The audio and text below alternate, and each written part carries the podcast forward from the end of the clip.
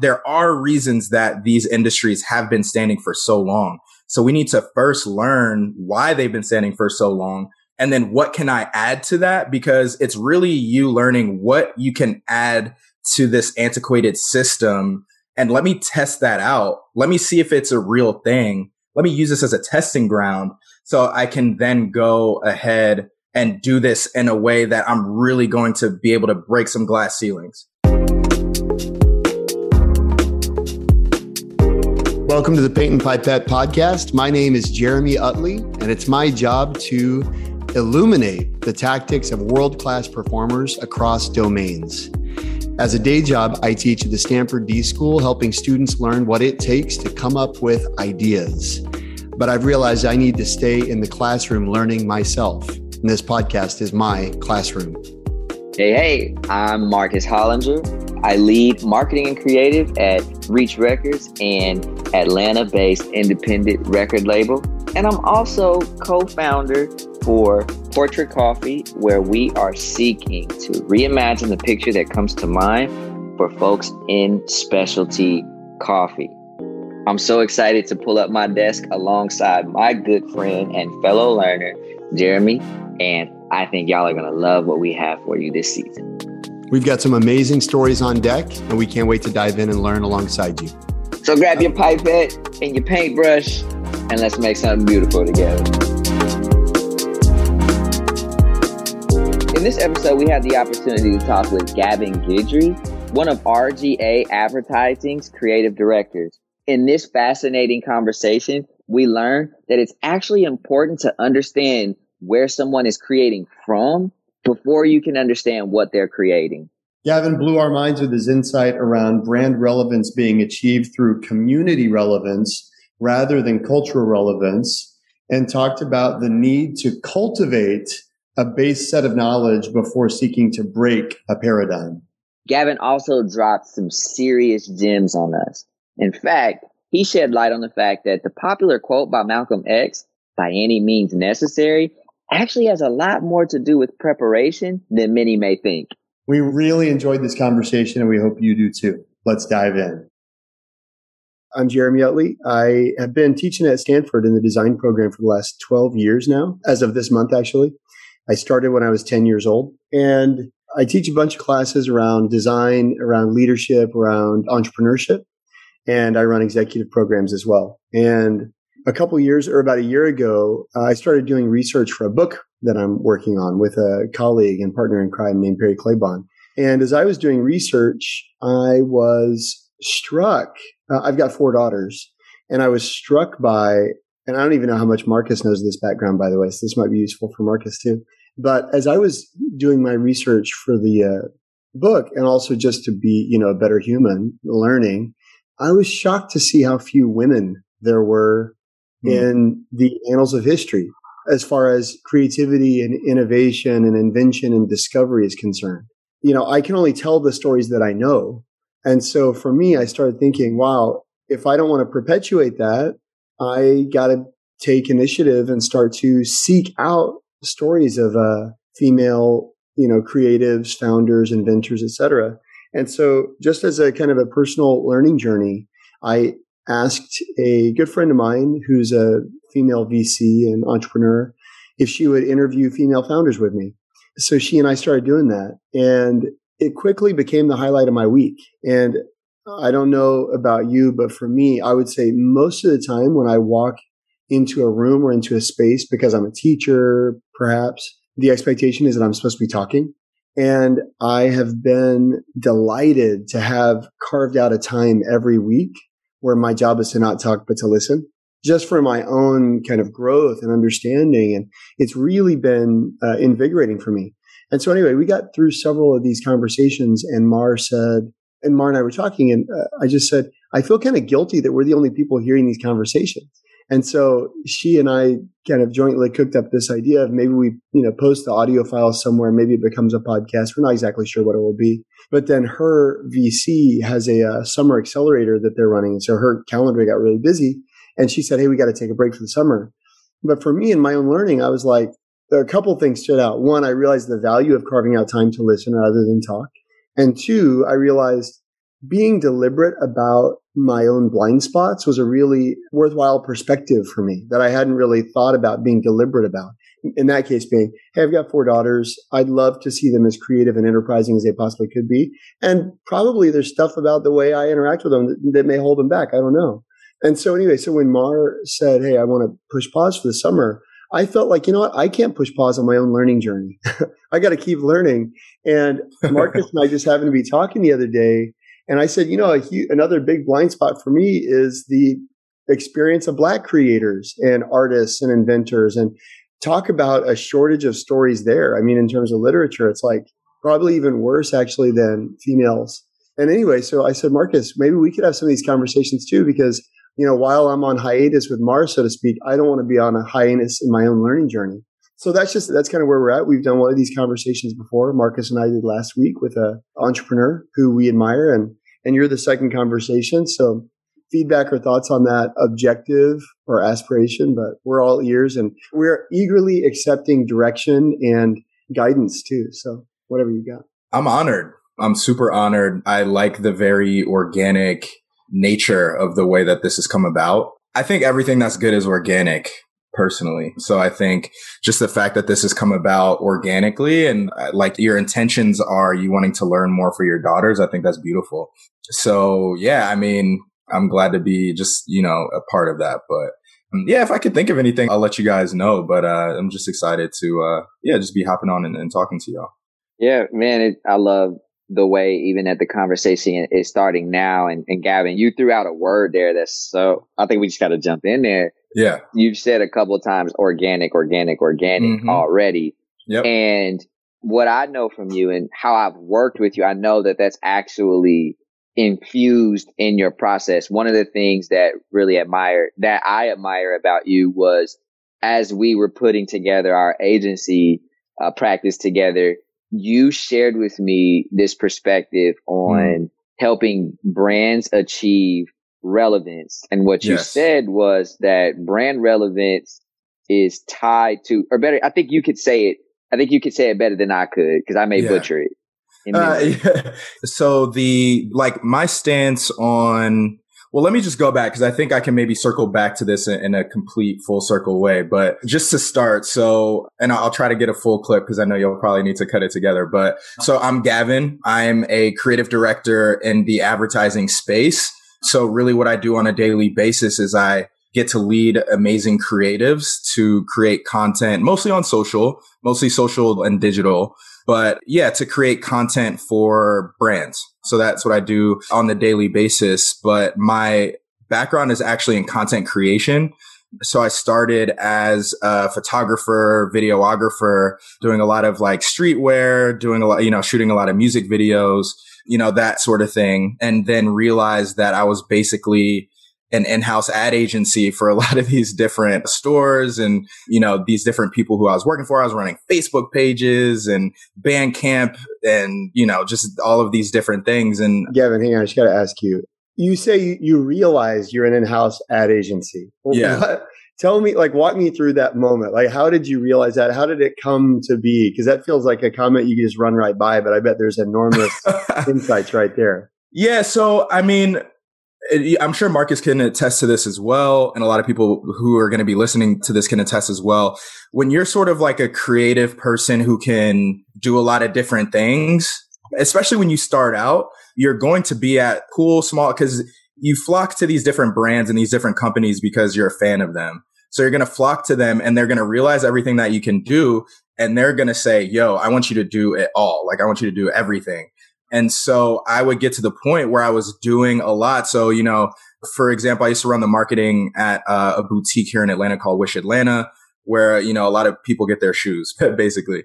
Wish is a really, really big deal, by the way. Like, and streetwear is a whole nother tangent. It's a whole nother thing that we could jump into, mm-hmm. but Wish is probably like top five in streetwear sneaker culture around the country. So let me just said, um, give that bit of info. It's, it's a big deal. I was, I was very blessed to get that opportunity while I was in college, actually. Um, and then a little bit after college, I worked there. But, you know, a, a day for me would look like coming in, writing a blog post about some sneakers, taking those sneakers to the studio to do some product photos. So like, you know, studio, studio setup, studio lighting, all of that. Then taking those shoes outside, scheduling a shoot with a model, putting those shoes on a person, matching that with an outfit, whatever. Then I would have to, you know, I take those photos, come back in, finish writing my blog post. Then I would have to, you know, put Google Analytics on all of the photos and throughout the blog post then I would have to, you know, sort of like craft an email to Hypebeast and Complex and Sneaker News and all of these different places. And then, you know, we would have to like place our stories. So in that you heard photographer, editor, producer, SEO analyst, SEO analytics. Tell me you were the like, model. Tell me you were modeling the shoe too. No, I, absolutely, absolutely not. Uh, that's about the only thing I didn't do. So yeah, and then and then I would have to make it social, make it social, put it on social, which was my actual real job. So that is really how you know. I, I got to a point where like my actual degrees in marketing, I worked in all of these different creative fields, and so I felt like the perfect blending of them was was advertising. So I was like, look, I'm doing all of these things. I'm pretty sure this is what advertising agencies get paid for. Maybe I should figure out what that looks like. So that's really how I got into, into advertising. But what I learned as a young black content creator without connections, without going to advertising portfolio school is that it's almost impossible to break into the industry. And that is really one of that's one of my goals now at this point to make things more accessible for people like me. Mm-hmm. Like, how do we get more content creators, which is sort of like a newer position in advertising? How do we get young black creatives, young Latino creators, just creators who are, you know, shooting music videos, making their own little fashion brands? How do we get them to tell the stories for these brands? Because that's what they really need which yeah. brings me to Marcus's question, which is, you know, what I've learned by having my sort of like streetwear editorial background and then coming into advertising is that, you know, advertising, especially nowadays, and, you know, it's 2021, a lot of people want to chase the culture. They want to be culturally relevant. And that looks like I'm going to hire an endorser. I'm going to hire an influencer and I'm going to just milk them for all that they're worth. What I've learned just by actually having to create content that people want to engage with organically through, you know, working with the hype beasts and the complexes and the wish Atlantas and, you know, just different places like that is what really attracts people is not necessarily like, oh, they have my favorite rapper, but like, oh, as someone who's a part of this niche community, this relates to me. So I think it's all about community relevance over cultural relevance and helping brands learn w- who their communities are and how can we create experiences and content for them that's going to be valuable for them. So yeah, that's really my whole thing. That was revolutionary the first time I heard you say that because anyone who's at least working on the communication side of business or a brand, they've heard that relevance, right? That's sort of this metric that's sort of out there that is really hard to measure outside of going yeah. viral or yeah. something like that. At what point was it that you realized that community was the mm. power to really drive brand relevance?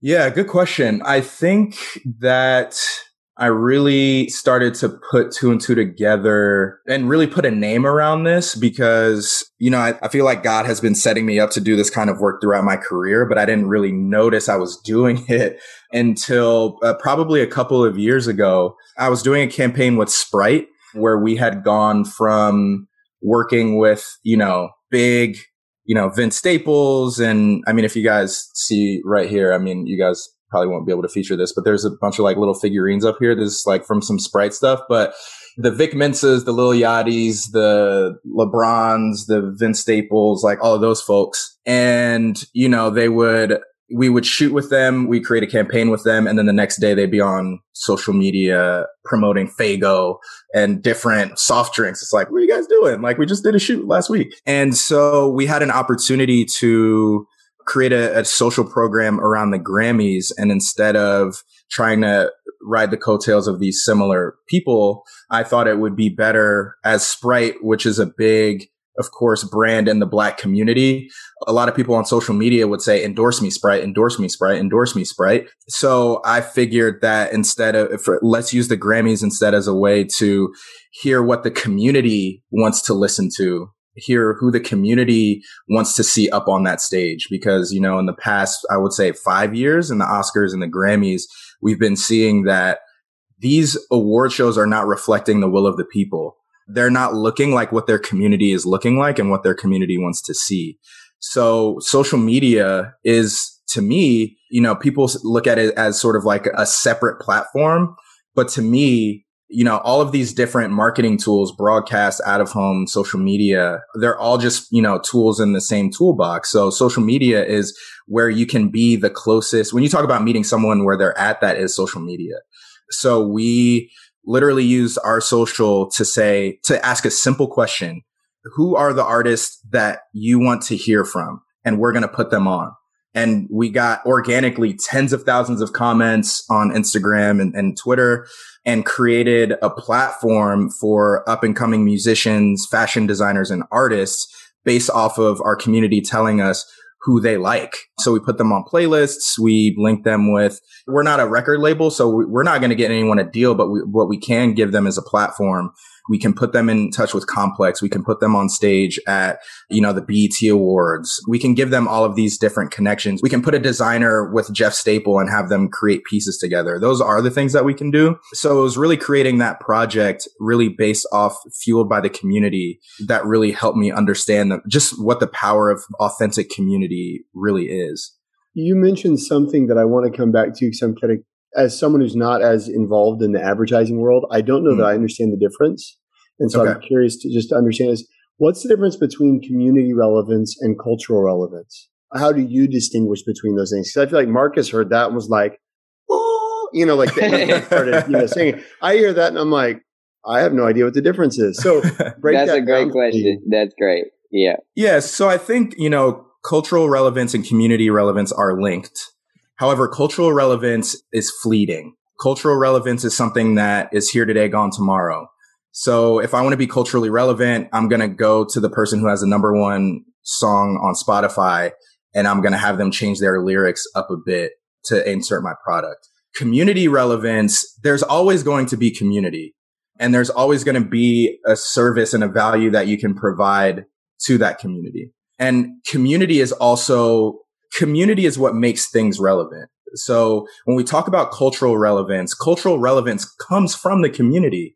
You know, like you can't have cultural relevance if there's not a community supporting you, sharing you, platforming you. So instead of trying to chase the cultural relevance, which is going to change day by day, month by month, year by year, I think that the more, you know, the way that brands can actually have longevity and also provide value is to look at who is my community or which community am I serving and how can I basically be the best servant to them. So that I think is a little bit of a difference between community relevance. It's a difference between a brand who has a viral, you know, campaign or commercial because they linked up with the right influencer, but they have no actual brand equity and a brand who can not have any viral moments, but they always have a community that is going to continue to engage with them because they're relevant to that community because of, you know, uh, how they use their platform, what they use their platform to say, what they use their platform to do, what they use their platform to fuel.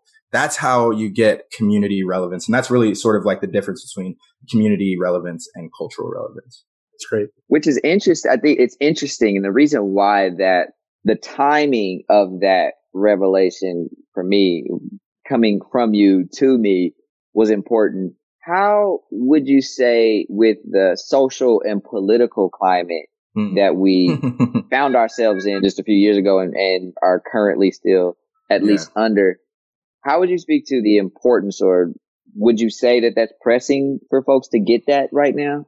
100%. And you've seen it. Some brands were set up to tackle social issues head on. When it wasn't avoidable anymore, you saw which brands were actually set up and had an infrastructure to say, I'm going to make a change and I'm going to be an ally in this moment. And you saw which ones were being performative. And the real differentiator between the two is the ones who had no community relevance before, let's say May or June of 2020. You know, those are the brands who came off performative. They could have given a hundred mil but the people can see through that. So, you know, since then I've done multiple campaigns And on those campaigns, I can see how easy it is for me to say, Hey, let's do a campaign for the people. I've seen how easy it is to do those campaigns because of what we've been able to do on that brand. And I've also seen how hard it is for those companies, both internally, trying to change minds internally at brands to say this is how we should use our platforms and also externally where if we put something out, people are actually going to get with it. I've seen that is very hard, no matter how good the idea is to turn that boat around. And it's because some brands have been using their and building their community relevance for years. If someone is listening to this right now, they might be wondering, well, okay, I may not be in an advertising, but there is a group of people that I'm communicating to, a group of stakeholders that I'm communicating to. And mm-hmm. maybe by now that light of community versus sort of this fleeting, more surface level interaction, maybe that light is starting to go off.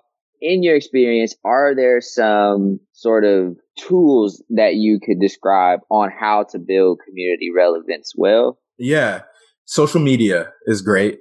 I think just having one-on-one interactions is a great way, I believe, to build community relevance. I think it's community relevance is just being a person, like being a human. What do the humans who form a community around my product or my business or my, you know, content, what do they feel? What do they need? And whatever can get you there, I think is sort of a tool. So I think social media is a great tool.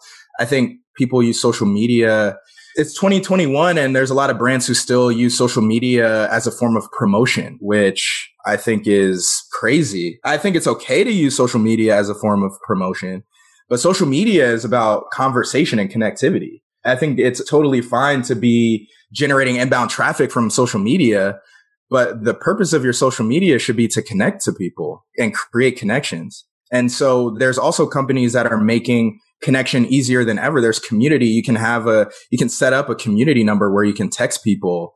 You can be on Clubhouse. You can be creating your own pockets of community based around just different conversation topics.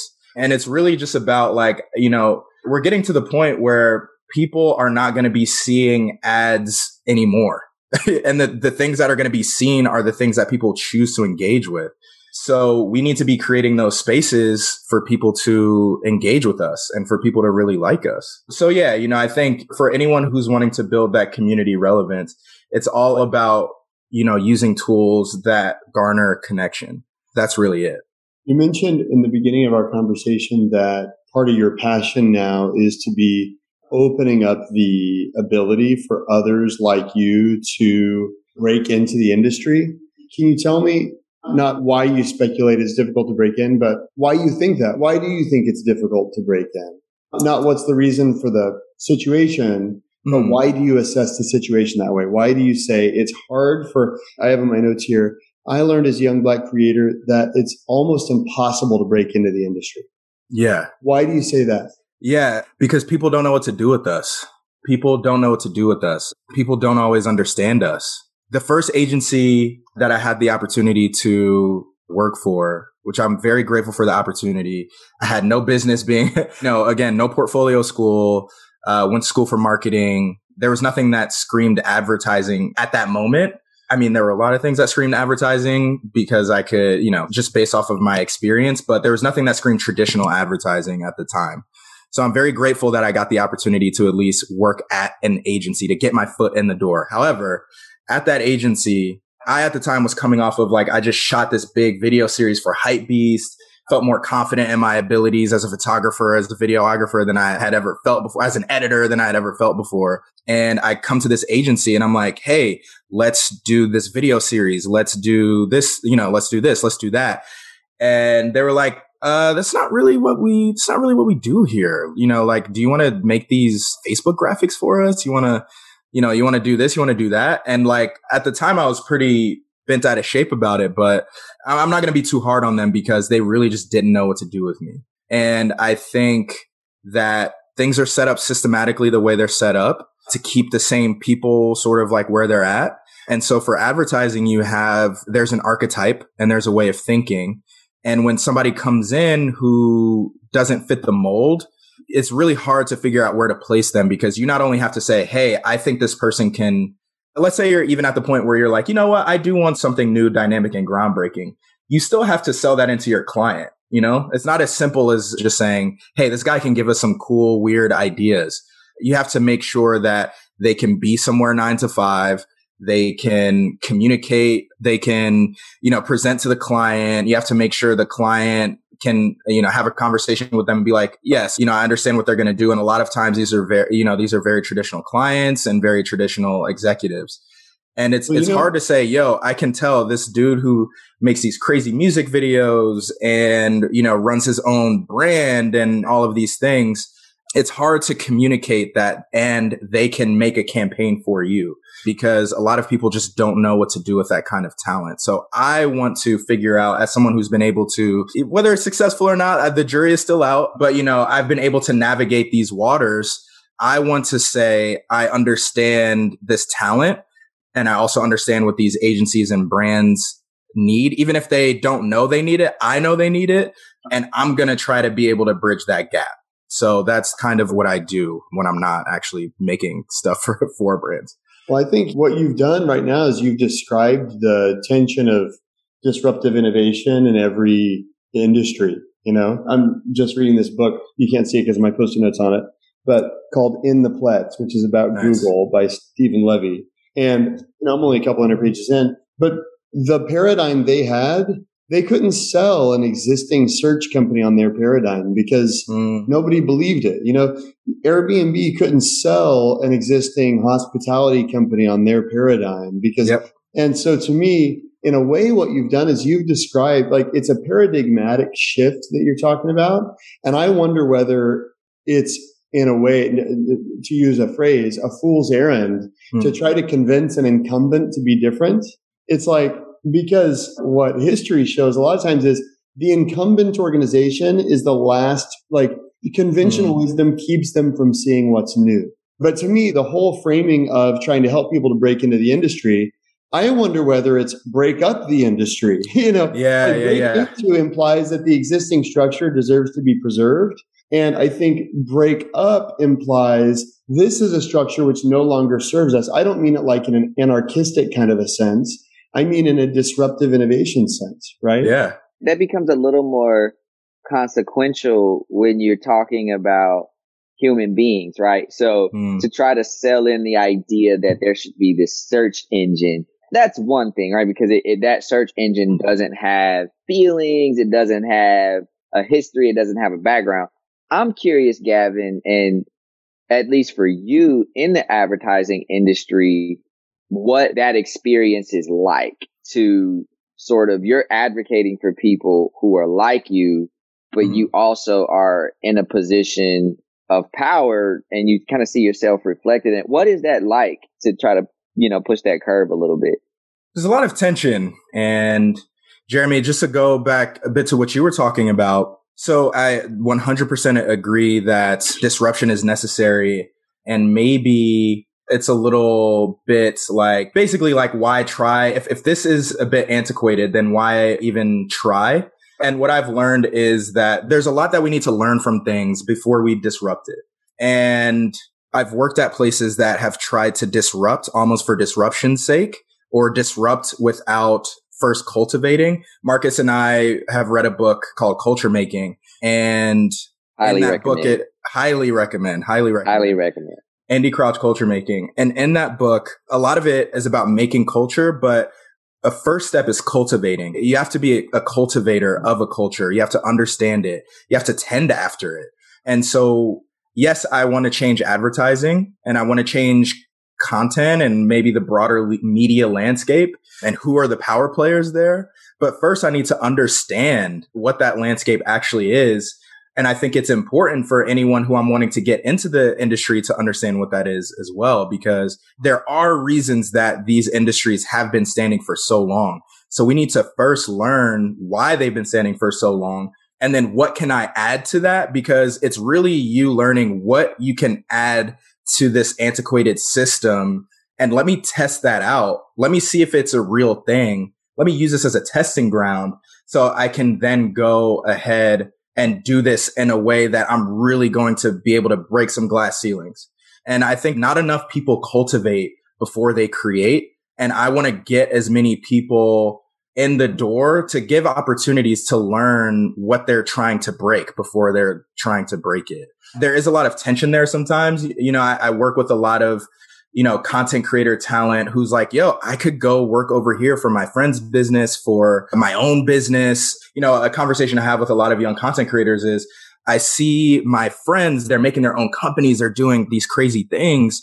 And I'm sitting here at a desk nine to five, or, you know, I'm still out shooting, but then I have to come back to this desk and I, you know, and if, you know, that's not where they need to be for the moment, then it's like, Hey, maybe you do need to go here. Maybe you do need to go there. But what's also very important is that it's just important to sort of like learn to learn and get the structure first. And the structure is invaluable because now when I, I still freelance a lot, I still do like, I still try to do a lot of community relevant work in my free time. And what I've learned about how to run campaigns, how to create campaigns, what needs to be done, it's invaluable.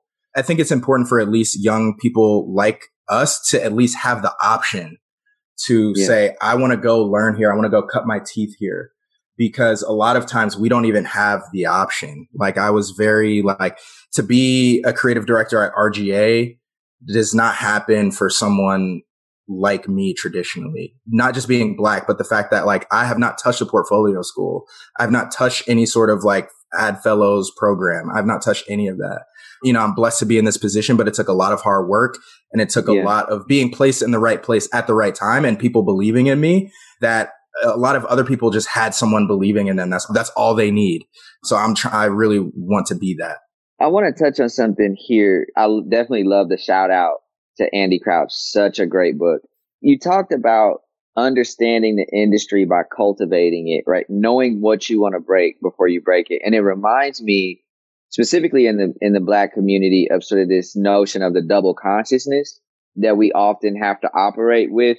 Yeah. Whereas if you're not black, you can immediately oftentimes, I don't want to cast too much of a wide net. You can yeah. come in and already start the business enterprising kind of generative thinking right off the bat. But to be black in a lot of these spaces as a creator, there's this deep work of self awareness that mm. has to happen first and foremost it seems like though, Gavin, particularly in the contemporary understanding of that dynamic of double consciousness, that's kind of being blown up, right? Like mm. folks are, especially in the black community now with activism being much more out there and people saying like, nah, down with the old structures. We need to burn them down now. How are you processing that right now? That energy that says, no, cultivating takes too long. We tried that. Mm-hmm. It's time to tear it down.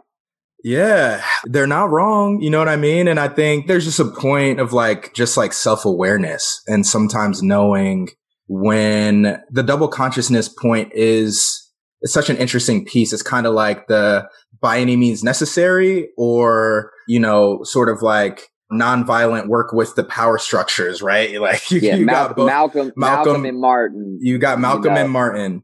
And it's like, I think some situations call for Malcolm. I think some situations call for Martin. But what I will say is that Malcolm wasn't impatient or overly spontaneous. Just because by any means necessary doesn't mean drop everything you're doing. Let's get it. Like there's still planning that needs to go on. So, and you know, when we're talking about activism, I think for the black community and a lot of minority communities, true equality means ownership in this country specifically and we need to start owning things. So that doesn't mean that I'm going to quit my job and start a business, but that means that my goal now has changed. The reason I'm at this nine to five, the reason I'm working for this other person's company has now changed. It's gone from survival to setting something up. And I think what the social movements of the past year and a half or so have taught us is that there is a sense of urgency that there is not going to be a change unless we create it. But that's still a lot that we need to learn, but it should change what we're doing this for. You know what I mean? Which for someone who's following this conversation and say, Hey, I'm used to coming in for sort of tools of the titans almost, mm-hmm. right? Mm-hmm. But this conversation is taking a bit of a different it's almost sort of the, for a black innovator, for a black creator, if I weren't directly familiar with this dynamic, I'd say, wow, that's a lot to process before you even kind of get to the work. Mm-hmm. So Gavin, how do you kind of take this sort of precursory type of work that you have to do of self awareness of sort of knowing why you're in it and then connect it to this work of community relevance that you're, how do the two connect for you in the innovative creative work that you do? Great question. You know, I think, and it's funny, like before this conversation, I was like, I was trying to prepare and I was just like, what are some of the ways that I, you know, uh, kind of like uh, brace for, or if I'm about to start a project or something like, how do I approach creativity? How do I approach innovation? And it's really just about, and the first thing I was going to say was just like to stay inspired. And, you know, I think a lot of the, to use your words, Marcus, like the precursor work, a lot of this thinking is really just a means of just staying inspired because I think like as creatives, we're just merely as human beings, sorry, we're just a vessel for creativity. You know what I mean? And it's just like, how are we going to interpret it and put it out there? And so when we're talking about social issues or the why behind this, it's not so my work is better. It's just so that I am personally better. And then that just comes out in the work. So, you know, I think yes, it, it might feel like, okay, people might be tuning into this for more or less a, a formula. And I think that's okay. You know, like not to throw shade in these creative industries and these industries that we're a part of. It's really tough to just give like a one plus one equals two, or there's a A, there's a B, there's a C. The only thing that we can control is really like what we're consuming and the kind of people that we are. And that's going to come out in the work. And so yeah, and I'm not going to say it's not all about the work. A lot of it is about the work, and you know, not to get too hippie or anything like that, like that. But I, you know, I think we should all be trying to figure out like who we are and what we can offer either this industry or my agency or my company or whatever. What can I offer them? And then that's just going to come through in the work. So for me, you know, it's all about the precursor. It's all about the thinking before we actually get to the work. And then the work is the easy part so I think you're feeding right into what perhaps will be the last questions, just to respect your time.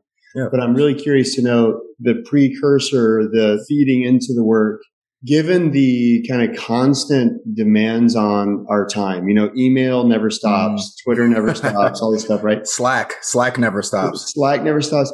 How do you create the space? How do you protect the discipline of inspiration? How do you protect mm. space to seek inputs, to consume?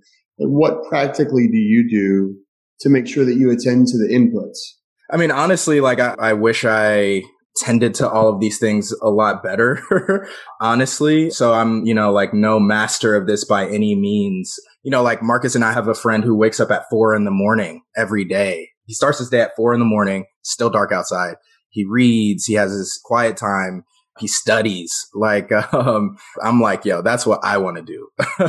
but I think it's really just about carving out like times of intentionality where you can be inspired. And I think inspiration can come from a lot of places, you know? So like, you know, I'm not saying, cause, you know, it's, it's hard to not be hard on yourself and say, okay, I'm going to wake up, I'm going to have three hours before work and I'm going to have three hours after work. And, you know, cause if I was really giving, you know, the the keys away, I would say, you know, wake up a few hours before work and then have a few hours carved out after work. But, you know, that's just not always realistic for people. People have kids, people have dogs they have to walk, people have a lot of things going on. But I think it's finding those times where you can be intentional, whether that's I bought a record player finally at the end of last year and have been collecting records. And I try to do it at least once a day at different times throughout the day. Maybe it's at lunch uh, you know, maybe it's after work, maybe it's in the morning, but I try to put a record on. I try to sit in front of my record player and I listen to my record. And it's crazy how just inspiration will come through in those moments. Or yeah, just finding any time throughout the day to be inspired. You know, I call Marcus up. We have a conversation. I have inspiration that is going to last me a week. You know, I pick up a photo book. I read. I've been very much into futurist thinking lately, which is normally like a very, you know, marketing uh, C-suite level, you know, consult IDEO consulting concept. And I picked up a photo book, read a quote by Tyler Mitchell that by far is the best, who's a photographer, by far the best example of futurism that I've ever read of futurist thinking. And he's not a quote unquote futurist. That's inspired me. That's been inspiring me for like six months. The so quote. you got to tell us the quote. Here, hold on. Let me just grab it really quick so I don't get it wrong. I think Marcus has heard this quote before. Uh, I love that you've actually got it up on the shelf. Oh yeah, I've got a lot of books on the shelf. and by the way, I, I, hope it's true that a conversation with me is worth a week of inspiration. That's a lot. Anyone listening to this conversation, a phone call with Marcus is worth at least a week's worth of inspiration. At least. I can attest to that as well. Oh yeah, yeah. Text conversation might be a few days. Okay, so Tyler Mitchell's quote and this is leading up to one of his first photo exhibitions at the ICP in New York is let me just make sure I'm starting it at the right place. So he said, and sort of gearing up for this photography collection, he said that I seldom saw the same. He's speaking about images of young, attractive white models on Tumblr, essentially. He said, I seldom saw the same for black people in images, or at least in the photography I knew. Work comes from a place of wanting to push back against this lack. So this is the quote here starting. I feel an urgency to create a body of images where black people are visualized as free, expressive, effortless, and sensitive. I aim to visualize what a black utopia looks like or could look like people say utopia is never achievable, but I love photography's possibility of allowing me to dream and make that dream become very real.